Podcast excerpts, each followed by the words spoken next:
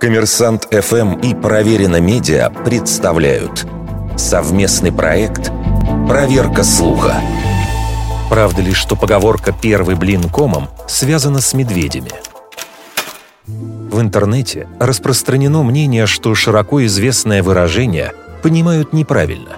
Якобы наши предки имели в виду, что первый испеченный на масленицу блин нужно было отнести кому, то есть медведю. Аргументируют это в том числе тем, что якобы в старину весенний праздник называли «комоедицей». В 1862 году Владимир Даль в книге «Пословицы русского народа» приводит такую формулировку «первый блин докомом». К медведям это не имело никакого отношения.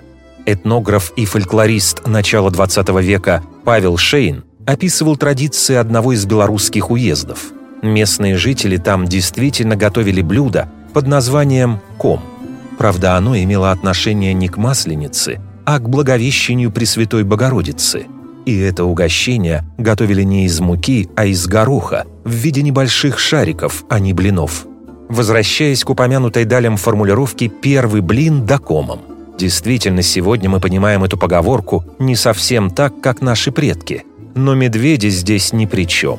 В этой фразе важно не слово «комом», Куда большую роль играет то, что блин именно первый.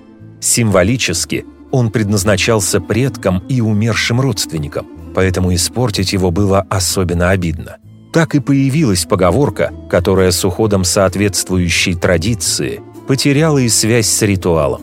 Наконец, самое логичное объяснение тому, почему блины медведям на Масленицу никто не носил. Встреча с этим животным, особенно весной, крайне опасна. Причем страх наших предков перед медведем был не только практическим, но и символическим. Лингвисты отмечают, что издревле медведи боялись настолько, что даже не называли их в явном виде, чтобы не накликать их появление.